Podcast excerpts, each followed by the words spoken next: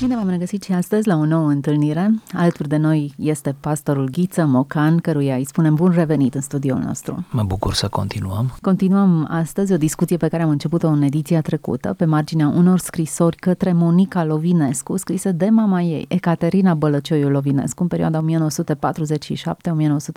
în perioada în care Monica Lovinescu era exilată la Paris, ceruse azil politic acolo. Uh, mama ei era urmărită de securitate și și um, în imposibilitatea de a-și mai vedea fica. Scrisorile sunt o mărturie a spiritului acelei epoci. Mai mult decât atât, mărturia unei femei martir care a înțeles lecții importante de viață, nu am putea să trecem peste acestea, într-un context în care vorbim, vorbim de rău, ne vorbim de rău țara, discredităm tot ce poate fi discreditat, demontăm totul. E aproape o recuperare a identității noastre, a onoarei noastre. Să ne uităm în trecut și să descoperim oameni care au atâta coloană vertebrală și care au ales să moară decât să-și încalce principiile de viață și credință. Este un gest de neînțelepciune, ca să fac o mică reflexie, să judecăm țara prin prisma celor pe care ți-a fost dat să-i cunoști în generația ta. Și este de altă parte, un gest de mare înțelepciune este chiar salvator, să ai capacitatea de a te întoarce, căutând prin uh, cărți și mărturii, de a te întoarce spre trecut și a-ți găsi repere, mai ales atunci când nu le ai în planul tău imediat. Am vorbit în episodul trecut despre Ecaterina Bălăcioiu Lovinescu, că a fost arestată la vârsta de 71 de ani și că a murit 2 ani mai târziu după ce a trecut prin mai multe penitenciare din România comunistă. Dar a primit o sentință de 18 ani. Exact. Ironic și surprinzător. Bineînțeles că nu a apucat să-și o facă, a fost grațiată, nu de regimul a comunist, datoare. ci de Dumnezeu, care a, a hotărât să, să scurteze suferința și caznele acestei femei. Doi ani în care a gustat din plin din ororile regimului comunist. Deci s-a stins în anul 1960, a fost aruncată într-o groapă comună în uh, curtea închisorii din Văcărești, dar ea s-a născut, ca să ne facem o idee, în anul 1887. Suntem la finele secolului XIX, undeva în apropiere de Craiova și un detaliu care cred că l-am prins și în emisiunea trecută, dar acum fiind atenți la cei care poate ne ascultă doar azi, această femeie, Caterina Bălăcioiu Lovinescu, provenea dintr-o familie de boieri, dintr-o familie cu o anumită stare socială și cu o anumită pregătire intelectuală, deci venea din ceea ce noi am numit astăzi o familie bună și a avut de asemenea șansa de a se căsători cu un soț devenit el însuși ilustru, Eugen Lovinescu, uh, care este nimeni altul decât marele critic literar uh, Eugen Lovinescu. Aș mai adăuga în dreptul Ecaterinei că, deși femeie, în zorii secolului 20 a studiat la Paris, a devenit profesoară și apoi uh, inspectoare generală de limba franceză între anii 1916-1934, a fost căsătorită cu criticul literar Eugen Lovinescu, pe care vi l-am spus. A avut un singur copil, Monica Lovinescu, Monica, cea care pleacă în 47 și cu care poartă ea, Ecaterina, mama, o corespondență de o duioșie aparte. Așadar, scrisori de transmisă de mamă fiicei ei. Haideți să lecturăm un fragment. Cităm din, un fragment dintr-o scrisoare 18 martie 1951. Îngrozitor de obosită seară. Uneori îmi îngân rugăciunile aproape inconștient. Mă trezesc brusc și le reiau, ca să mă cufund apoi mâhnită într-un somn agitat. Pe urmă, când mă scol în cursul nopții, închid repede ochii la loc zicându-mi, nu, nu vreau să continui să nu știu nimic. De exemplu, azi noapte m-am trezit din două în două ore cu obsesia. Mai sunt 17 zile până la proces. Când mă gândesc că mai sunt atâtea forme de nenorociri nebănuite care ne pândesc din umbră. Acum trei ani mă credeam foarte nefericită. Și totuși eram singură și aproape singură în casă să stăpână în casa mea, zbătându-mă e drept, chiar până în ziua de azi, în greutăți materiale, fiindcă nu deprinsesem încă demna artă de a renunța la vechile obiceiuri. Fără zâmbet, e adevărat, dar cu gura calmă, cu arcul ei complet destins. S-ar putea ca într-o bună zi, dacă așa a însemnat-o Dumnezeu în marea lui carte, să trebuiască să îndur și asta.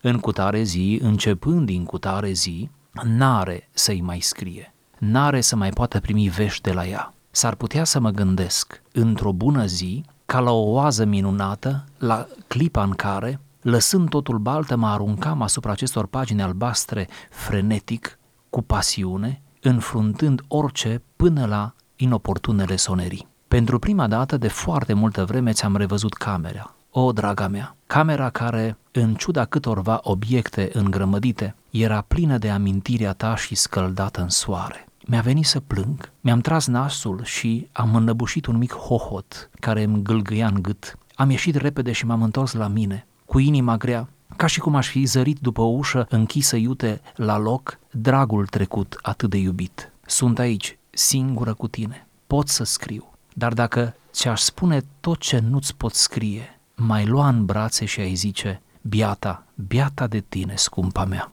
Și mi-ar fi plăcut să-ți fi putut spune tot, draga mea. Îmi amintesc brusc de una dintre întrebările tale cele mai importante. Voiai să știi dacă nu mă plictisesc pasajele în care vorbești despre evoluția ta literară și intelectuală, dar, draga mea, acest aspect e chiar mai important decât schimbarea ta fizică, dacă o fi existând. De altfel, o neînțelegere intelectuală ar fi în stare să sape între noi o prăpastie poate mai dezastruoasă decât cea care ne desparte implacabil. Bineînțeles, sunt tare mândră să observ ce bine stăpânești stilul, ce frumoase sunt ideile care mă lasă pe gânduri și totodată mândră. Cred că în ciuda vârstei am să mlădiez și am să-mi fac mai flexibile inteligența și înțelegerea ca să te pot urmări, chiar dacă uneori nu aș fi de acord cu tine. Frumos și emoționant pasaj. Iată cum uh, drama unei separări este surprinsă în expresii și în cuvinte extrem de puternice. Mi-ar fi plăcut să-ți spun tot ceea ce nu pot să-ți spun. Există întotdeauna un ceva nespus. Fie că nu ne găsim cuvintele, fie că nu există cadrul. Și dacă aș putea să-ți spun, zice ea, nu, ducând mai departe imaginația, atunci sigur tu mai lua în brațe și mai zice doar atât biata de tine. O compasiune de care s-ar fi putut bucura în acele momente. Ea se alindă singură într-un fel. Doar mă și gândeam dacă nu este un exercițiu terapeutic redactarea unor astfel de scrisori. Nu știm câtă nevoie avea Monica să citească aceste scrisori, nu ne îndoim că îi făcea o mare plăcere, dar prima beneficiară a scrisorilor este Ecaterina însăși. O găsim înainte de proces cu 17 da. zile, nopți de insomnii, nopți în care doarme scurt și ar vrea să nu se mai trezească sau să nu-și mai amintească măcar în să pauzele Să nu uităm, dintre. vorbim de un proces din 51, în vreme ce ea este încarcerată abia în 55. Deci uitați de când a început procesul. Un proces lung, da, ea fusese deja urmărită în momentul în care fica ei plecase. Timp de 8 ani a fost tot urmărită și probabil interogată de securitate, în așa fel încât, iată, declarațiile ei erau cuprinse într-un proces în care ea figura drept acuzată. Acuzată probabil de trădare față de regimul comunist. Sigur, complice de... cu fica ei. Ce ajunge în istorie? Să fii acuzat că ești complice hm. cu fica ta. În ce, oare? Un război al ideilor în această formă de mărturisire, în ciuda faptului că tonul este trist, nici nu are cum să fie vesel în cadrul și contextul în care se, se afla. Ar fi ireal. Cu toate că există momentul acela de compasiune, femeia aceasta nu, nu-și plânge de milă. Ea vorbește despre luptele pe care le duce, de suferințele pe care le are, de singurătatea pe care o regăsește, de nostalgia pe care o are când vede camera fiicei ei cu toate da, asta este un moment e... emoționant, poate cel mai emoționant al scrisorii. Am intrat în camera ta, am plâns puțin, cumva și raportează să nu crezi că ai o mamă slabă, n-am stat acolo, nu m-am aruncat la podea, nici n-am rămas în camera ta. Am plâns puțin și am fugit, m-am întors la mine, ce frumos zice. Ce să faci în camera copilului care ți-a plecat? Da, Poate un copil bine. pe care l-ai pierdut, un copil care a murit, da. un copil care a plecat departe, un copil care poate nu mai știe nimic despre tine. Cum intri și cum ieși mai ales din camera acestui copil? Iată, o întrebare bună de meditat. Da, sunt aici două planuri, aș zice, ca să-i ajutăm pe ascultători să, să pătrundă în bucuria acestei scrisori până la urmă. Este planul scurt, este, cum se numește în filmare, zoom in, nu? Este cadrul acesta focalizare. apropiat, focalizare, care e pe, pe cameră, pe camera Monicăi pe încărcătura aceasta uriașă din punct de vedere emoțional, pe dificultatea despărțirii, pe suferința instalată în inima unei mame. Și este celălalt cadru, care ar fi un zoom out, ar fi un, un cadru larg, în care avem planul procesului. În casă am camera ta, care mă face praf, vrea să zică mama. Afară în afara spațiului domestic, mă așteaptă peste 17 zile procesul, tribunalul. Îmi trăiesc viața mentală între camera ta și tribunal, între aceste două presiuni uriașe. Vorbește despre o perioadă de austeritate da. materială în contextul în care ea era fată de viță boierească, Sigur. crescuse îndestulată, trăise îndestulată și acum era obligată să trăiască altfel. Interesantă temerea ei. Ea nu se teme de pierderea libertății, sau cel puțin nu transpare de aici că s-ar teme, ci se teme cum va rezista fără uh, bunăstarea dinainte, cu, fără, fără lucrurile ei, fără tabieturile ei, fără cum va rezista. Și aici este, uh, cum să zic, este o, o notă de o, de o sinceritate debordantă. Și pe de altă parte, uh, chiar dacă nu s-a deprins cu arta, o citez, de a renunța la vechile obiceiuri, cea mai mare spaima ei este, și spunea, s-ar putea ca într-o bună zi, dacă așa a însemnat Dumnezeu Marea lui Carte, să trebuiască să îndur asta. Ce? În cutare zi, începând din cutare zi, n-am să mai scriu și n-am să mai pot primi vești de la ea. Și ziua aceea probabil că s-a întâmplat în, în penitenciar. Sigur. Și numește acest exercițiu al, al scrierii o, o oază minunată clipa în care lași totul baltă și te arunci asupra acestor pagini albastre, frenetic, cu pasiune înfruntând orice până și în inoportunatele sonerii. Oricine te-ar întrerupe în acest proces nu reușește să fragmenteze pasiunea pe care o resimte. Este o anumită voluptate, nu? uh-huh. a scrisului, voluptatea destăinuirii, a corespondenței, ea parcă vrea să spună, cine știe cât o să mai avem la dispoziție să ne scriem, hai să ne scriem acum tot. Interesant, sentimentul acesta al, al încheierii unei etape pune o anumită pasiune în actul în sine. Adică, dacă te gândești că nu vei putea o eternitate să intri în camera copilului tău, că la un moment dat acea cameră va fi goală, poate că intri altfel, chiar dacă te scoli de 10 ori pe noapte și auzi când plânsul Sigur. acelui copilaș. Ideea e că într-o bună zi el va fi un adult care va pleca din casa ta și că va exista această desprindere. Te-ar putea ajuta să înfrunți mai ușor nopțile fragmentate sau alte, alte țepușe ale altor perioade. Vedeți, vorbind despre asemenea personaje, nu am putea să nu ne întrebăm, pentru că e foarte la modă să ne întrebăm asta, cum de asemenea oameni, și în cazul ăsta asemenea femei până la urmă, care femeia este prin constituția ei mai fragilă, cum asemenea oameni totuși nu au fost depresivi, nu că nu au avut momente de mare durere, nimeni nu spune asta, dar nu au fost depresivi în sensul acela cronic al cuvântului. Cum de n-au fost? Unul dintre răspunsuri este chiar în deschiderea scrisorii pe care am citit-o. A zis, îmi îngând rugăciunile și adorm. Păi mă trezesc și iar le reiau de unde le-am lăsat, rugăciunile. Un detaliu peste care am trecut acum în analiza noastră, dar foarte frumos, nu? Ce mi îngând rugăciunile, adorm, iar mă trezesc, iar mă rog. Apoi adorm ca să am un somn agitat, apoi iar mă trezesc. Îmi place această, această revenire, această depășire până la urmă a acestui plan, plan uh, dramatic, dezamăgitor. Efectiv trebuie să-ți, să-ți faci un sistem mental, sau nu știu dacă zic bine să-ți faci, astfel încât să poți să, să te joci cu mintea ta în sensul pozitiv al cuvântului, să imaginezi situații care unele chiar nu se vor întâmpla niciodată, pe care să le proiectezi, spre care să scrii și să ajungi uneori, neavând uh, o realitate concretă, bună sau uh, îndestulătoare, atunci când nu mai ai nimic pe care să pui mâna, să ajungi pur și simplu să trăiești doar din vis, din proiecția ta, dintr-un viitor pe care îl aștepți în numele unei nădejdi. Interesant. Ce a ținut-o pe femeia aceasta în perioada, o perioadă de singurătate și mare presiune? Pentru că, așa cum menționați, nu era depresivă. Tonul da. acestei scrisori nu este scrisoarea unui depresiv. Nu, un depresiv nu mai are umor, e o luptătoare. Nu? Un depresiv nu mai are umor. În același timp are inspirație, are vervă, are vitalitate. Da. Cred că era un set de principii pe care nu și le-a trădat niciodată. Cred că totul, dacă i s-a luat, și până la urmă i s-a luat totul, până și viața i s-a luat indirect, ea a rămas a rămas verticală. Să ne aducem aminte și să, să, să menționăm asta, e logic să credem asta, de îndată ce a fost încarcerată în 58 până în 60 când s-a stins, acei doi ani înseamnă nu doar doi ani de detenție, ci însemna între ele, ceea ce poate că e, că e mai dureros decât detenția, însemna între mamă și fică o tăcere irreversibilă. Deci, pentru Monica, mama ei n-a murit în 60, ci a murit în 58. Pentru că odată ce ultima scrisoare a venit, nu? Și apoi n-au mai venit scrisori pentru că era în detenție, mama ei s-a stins. Pentru că eu așa cred, ce am ajuns să vorbim în numele Monica Elovinescu.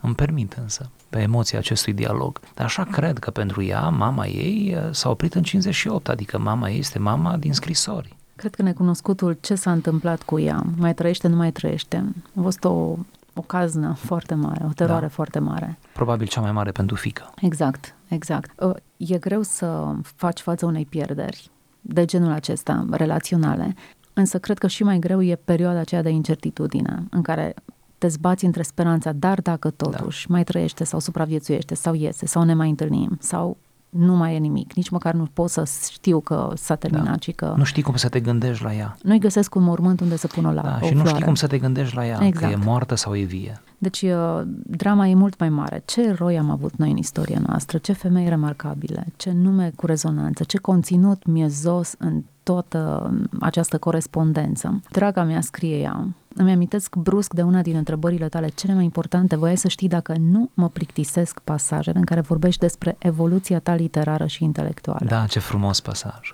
Semn că, iată, din uh, câteva indicii ne dăm seama și de răspunsurile la aceste scrisori. Răspunsurile erau la fel de complexe și de amănunțite. Și poate mai cuminți decât ale mamei, în sensul mai școlărești, nu? Cred că, Cred că avea cred nevoie că de dădea validare. socoteală. Avea nevoie de o validare. Monica că... dădea socoteală, Exact. realmente. Ceea ce suferi nu este gratuit. Uite-te, în ce direcție mă învârt. E normal ca un părinte să fie mândru de copilul lui, dar în mod special mi-a atras atenția finalul.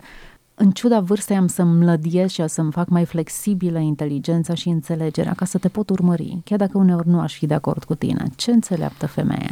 Poate că mulți părinți ar trebui să înțeleagă limbajul acesta. Mai ales la senectute, nu? Uită-te cum ar trebui să fiu puțin mai flexibil ca să înțeleg cum gândești și să, să te pot urmări. Chiar dacă nu-ți împărtășesc punctul de vedere. Foarte interesant. Mi se pare un semn al maturității să pot să fac lucrul acesta ca să mă înțeleg cu tine. Cumva Ecaterina spune ca mamă, scopul meu nu este să fiu de acord cu tine, nu? Scopul meu de asemenea nu este nici măcar ca să te înțeleg până la ultimul detaliu. Scopul meu este să nu rămân cu totul pe din afara subiectului, ce frumos, ce rezonabil, și uh, preocuparea mea fundamentală este să mențin o anumită elasticitate a, a gândirii, a minții, să am această perpetuă deschidere spre noutate. Scopul meu este să nu-mi pierd capacitatea de a mă bucura de noile tale realizări, de noile tale descoperiri. Iar eu îți promit că am să-mi mlădiez și am să-mi fac flexibile inteligența și înțelegerea. Și apoi, ca să, să încheiem tot în aceeași notă și pe același subiect, ea zice, Doamne ferește, acum tălmăcesc eu, Doamne ferește,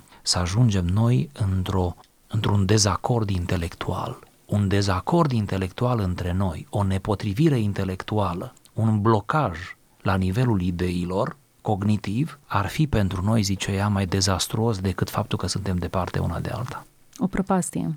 Prăpastia exista și era dezastruoasă, dar neînțelegerea intelectuală ar fi fost Spune, mult mai gravă. Și aceea mai ar fi fost drama maximă. Mm-hmm. Mă gândesc la atâtea relații fragmentate dintre părinți și copii. Pe de o parte, în cadru, aduc din nou în cadrul în care suntem noi, în cadrul în care mulți părinți, în mod special mame, pleacă în străinătate la muncă și își lasă copiii aici, în grădina unor rude sau a bunicilor, cu o comunicare mult mai subțire. Uneori, câteva minute petrecute pe Skype sau pe un mijloc de socializare, nu reușesc în niciun caz să comprime genul acesta de comunicare. Sigur, nici de o parte, nici de alta. Eu cred că la o comunicare fugară pe, pe Skype, cum spuneați, cum se poartă astăzi, până la urmă bine că se întâmplă și asta decât să nu fie nimic, dar un tip de acesta, după un moment de comunicare de tipul acesta, și o parte și cealaltă, și părintele și copilul, își dau seama după ce închid conversația că de fapt n-au spus ce au dorit să spună, că n-au spus, că, că n-au ajuns la subiect că ar mai fi fost ceva de spus, dar nu mai era timp, dar lasă că o să fie timp, lasă nu că o să timp, ne facem nu din este nou cadru. Timp. Da. Există, e nevoie de un ritual ca să da. ne reamintim, da. ca să existe profunzimea aceasta. Nu da. poate fi atinsă oricând, oricum. Prin urmare, prăpastia se creează atunci când nu sunt spuse niște lucruri. Chiar și în versiunea aceasta, în această variantă, să presupunem că suntem departe, pentru că astăzi cunoaștem, ne cunoaștem între noi pe întreg mapamondul până la urmă, nu? Stăpânind și o altă limbă străină, încă una sau două, deja ne cresc numărul de, de prieteni, veritabil prieteni. Uneori realmente nu putem să fim în această proximitate, în această apropiere fizică să ne întâlnim, dar cred că și aici am putea să lucrăm ca să dăm o altă calitate conversațiilor noastre. De exemplu, și poate veți zâmbi, eu recomand și încerc eu să aplic lucrul ăsta în primul rând, dacă vom vorbi azi pe Skype, da, vorbim azi pe Skype, uh, mă ajută mult să-mi spui la ce oră vorbim, nu din cauza că eu sunt atât de ocupat încât că oricum mi-aș lăsa timpul deoparte, mi-aș lăsa totul, mă ajută să-mi spui la ce oră, hai să stabilim la ce oră. Știi, pare o pretenție, pare ceva prea simandicos, dar mă ajută ca să mă pregătesc pentru ora aceea. Eu nu voi da un examen, dar totuși mă voi pregăti. Ora aceea mă va găsi îmbrăcată altfel, pentru că acolo ne și vedem, nu? Ora aceea mă va găsi cu o altă cu o altă mimică, cu o altă pregătire sufletească, mă va găsi altfel. Hai să le lăsăm aceste, nu? Să le folosim, cum să nu le folosim, dar uh, să recurgem da, la Da, pledoaria nu este pentru a renunța la mijloacele de comunicare nu, moderne. Ci a le pot, integra. Da, ne-ar fi și greu, dacă nu aproape imposibil, să scriu scrisoare, să aștept 9 zile să ajungă la Sigur. cineva când în câteva minute ai vorbit față în față. Nu suntem absurzi. Dar ceea ce vrem să subliniez este prăpastia care se creează atunci când sunt lucruri nespuse.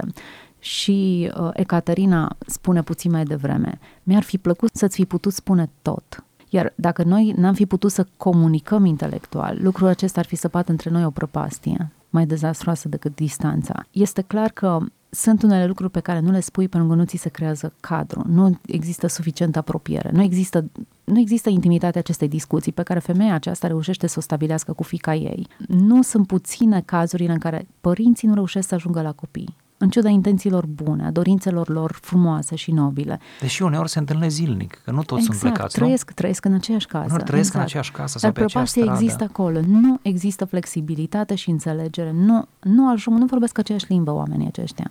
Fie copiii nu reușesc să înțeleagă inima părinților, mentalitatea lor. Există în mod clar o prăpastie între cele două Sigur. tabere. Pe care noi vom avea cu copiii noștri. În fond va fi la fel la fiecare schimb de generații, să nu ne facem iluzii. Eu îmi fac. Există un optimism. Femeia aceasta vorbește cu durere, dar în același timp valorizează relația dintre ele și în fiecare scrisoare străbate lucrul acesta. Valorizează lucrurile care aduc uh, prospețime relațiilor, voluptatea cu care se aluncă asupra unei foi albastre, spune ea, o pagină albastră pe care o umple cu scrisul, nu știu dacă e albastră după ce o umple cu, cu tușul pe care îl folosește sau chiar așa era culoarea paginii, dar albastră poate și în contextul în care e, e o perioadă albastră pentru ele. Sigur. E o perioadă cu multă încărcătură. Îmi place nișa pe care o, găsește această femeie să ajungă la fica ei, felul în care reușește să o stimuleze să vorbească despre realizări, despre gânduri, e o artă aici până la urmă urmei. Fă pe celălalt să vorbească despre lucrurile importante pentru el. Sau ajută-l pe celălalt să nu se simtă stânjenit, nu-l pune într-o situație delicată, pentru că atunci se va frânge comunicarea dintre voi. Chiar dacă se va frânge într-un mod elegant, nu trebuie neapărat să fie o ceartă, nu o dispută ci într-un mod elegant, se va frânge. Pur și simplu se zizezi în fiecare scrisoare a, a ei o nouă invitație, un nou stimulent pe care mama îl pune în uh, economia dialogului. Da, e, e aici o, o artă pur și simplu. Să reușești să vorbești și să-l faci pe celălalt să vorbească despre lucrurile importante pentru el. În general, vorbim despre lucrurile prioritare pentru noi, să învăț să-l ascult pe celălalt în povestea lui și în lucrurile care contează cu adevărat pentru el, e cred că exercițiul cel mai important pe care trebuie să-l facă cineva care își propune să, să înlesnească acest act al comunicării și să pună punți peste prăpastiile care se, se fac atât de ușor între oameni. Relațional, cred că e o adevărată lecție de înțelepciune, cum ai putea să comunici mai bine, mai profund, mai substanțial cu oamenii din jurul tău, învață să-i asculți în lucrurile care contează cu adevărat pentru ei și cum doar o bună comunicare te poate duce dincolo de ceea ce ești deja. Spre exemplu, ca să aplicăm aici, o bună comunicare, o bună conversație, corespondență între mamă și fică le ajută pe acestea să treacă dincolo de această relație și să devină două prietene veritabile. Cum? Acum ca să lărgim puțin sfera, o bună comunicare între doi soți, căsătoriți cu acte în regulă, nu? După toate rânduielile, ei bine, o bună comunicare între ei poate să-i ducă mai mult, să-i ducă peste acest statut sau cadru legal absolut legitim al lor și să-i facă prieteni. Din nou, prietenia. Că totul, de fapt, comunicarea, de fapt, este cheia prieteniei. Cum doi colegi care n-au știut aproape nimic unul despre altul, pentru că fiecare a fost interesat pe propria lui devenire, nu? Într-un moment anume, poate, datorită unui necaz similar sau unei situații, ajung să se oprească unul cu altul, să se oprească cu adevărat și au și ei în sfârșit, după ani de zile, o primă discuție. Discuție adevărată. Ei au șansa să devină prieteni. Și atunci faptul că sunt colegi va fi mereu ceva secundar. Sigur, va fi acolo, dar va fi mereu ce, ceva secundar. Oare nu ar trebui uh, la finalul acestor frumoase analize, plecând de la aceste frumoase texte, să valorizăm mai mult prietenia? Și să înțelegem care sunt principiile care o fac să funcționeze. Mă duce gândul spre un apelativ pe care Mântuitorul Hristos îl face ucenicilor. Nu vă mai numesc rob, vă numesc prieteni. Robii nu știu ce face stăpânul, în schimb prietenii stau la povești, discută, vorbesc despre lucrurile care contează cu adevărat pentru ei. Mi-e zos episod. Întotdeauna am revenit cu o anumită emoție la această sintagmă, să te numească prieten, nu să-ți arogi tu acest drept, da. sunt prieten cu, ci să fii numit de... Un, privi- un privilegiu care te paralizează, nu? Care te, te oprește în loc. Și care se anunță că vine la pachet, pachet exact cu acest lucru pe care noi l-am subliniat, comunicarea. Eu vă spun ce se întâmplă. Foarte interesant. Dacă mi-aș aroga eu acest drept, dacă aș pretinde eu că știu sau că am spus ce se întâmplă, ar fi aberant și nesuferit de înfumurat. Pe de altă parte, dacă Hristos însuși își asumă acest rol, eu sunt prietenul vostru, eu vă spun despre ce se întâmplă, actul acesta al comunicării e și mai miezos și semnificativ. El ne umple paginile albastre cu tot felul de lucruri, da, trăim realitatea noastră aici, care s-ar putea uneori să semene în anumite momente cu ce s-a întâmplat, cu ce a trăit această femeie, poate nu la același grad de intensitate, dar în voile noastre cam la fel. Sigur. Și iată că avem șansa de a, de a purta genul acesta de conversație cu cel mai mare prieten da, cu Domnul Isus Hristos, în același timp, dintre prietenii pământeni, să ne întoarcem spre familiile noastre, spre cei dragi. Nu zic să rămânem doar în cadrul acesta, avem nevoie de cercuri nu, emoționale, afective. Ne dă echilibru, da, exact. al comunității. Să ne întoarcem deopotrivă spre toți, dar să ne întoarcem cu inimă deschisă, să facem ce a făcut Ecaterina în scrisori, să dăm la o parte orice piedică, chiar dacă le menționăm, uite, nu m-am simțit bine azi, nu mă mai simt bine seara, nu mai am somn, chiar dacă le menționăm, toate acestea nu sunt decât niște totdeauna puse în secundar.